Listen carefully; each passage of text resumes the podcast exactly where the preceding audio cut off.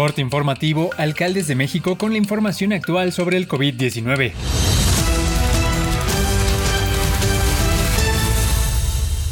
Hoy es lunes 13 de diciembre. La Secretaría de Salud informó que en las últimas 24 horas se detectaron 52 muertes por coronavirus y 855 nuevos casos, con lo que suman 296.620 muertes y 3.917.671 contagios por COVID-19 en México, de los cuales 19.854 son los casos activos y 3.271.058 se han recuperado de la enfermedad.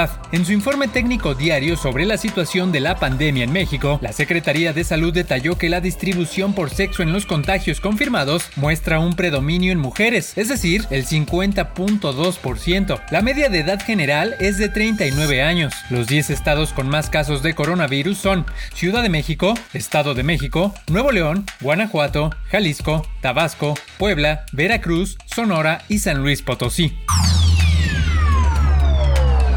Más de 500 millones de personas están cayendo en la pobreza extrema por tener que pagar los gastos médicos de su propio bolsillo, según dos informes de la Organización Mundial de la Salud y el Banco Mundial, que constatan que la pandemia de COVID-19 puede frenar dos décadas de progreso hacia una mayor cobertura sanitaria. El director general de la OMS, el doctor Tedros Adhanom, señaló que todos los gobiernos deben reanudar y acelerar inmediatamente los esfuerzos para garantizar que cada uno de sus ciudadanos pueda acceder a los servicios sanitarios sin temor a las consecuencias financieras. Esto significa reforzar el gasto público en salud y apoyo social y aumentar su atención en los sistemas de atención primaria de salud que pueden proporcionar atención esencial cerca de casa, afirmó.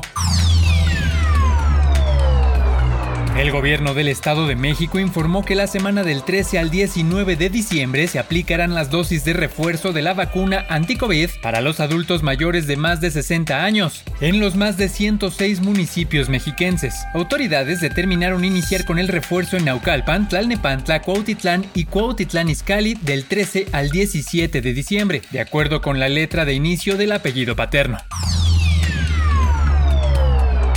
Como parte del protocolo sanitario para recibir a los integrantes de la caravana migrante en la Ciudad de México, el secretario de Gobierno capitalino Martí Batres indicó que se estarán aplicando pruebas para detectar el COVID-19 a todos aquellos que lleguen a las instalaciones de albergue instalado en el Deportivo Santa Marta Catitla de la alcaldía Iztapalapa. El funcionario dijo que también se contará con mesas de atención de la Secretaría de Salud para atender a los migrantes centroamericanos y que en caso de que alguno llegue a dar positivo en la prueba para detectar el virus, se cuenta con espacio para mantenerlos aislados y darles tratamiento. Sobre cuánto tiempo estará instalado el albergue, el funcionario detalló que esto dependerá de los días que decidan permanecer los integrantes de la caravana y que su atención estará coordinada por distintas instituciones del gobierno de la ciudad.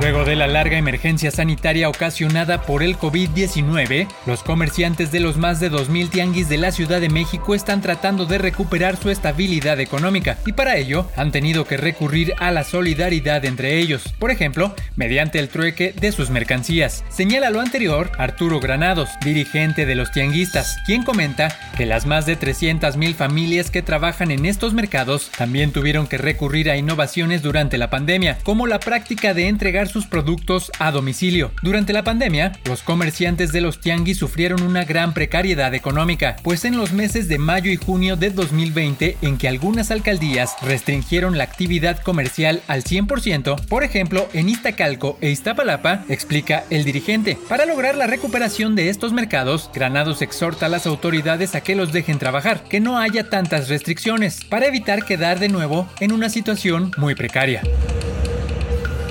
Esto es todo por el momento, seguiremos informando.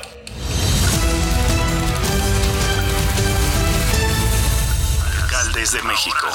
Alcaldes de México. Alcaldes de México.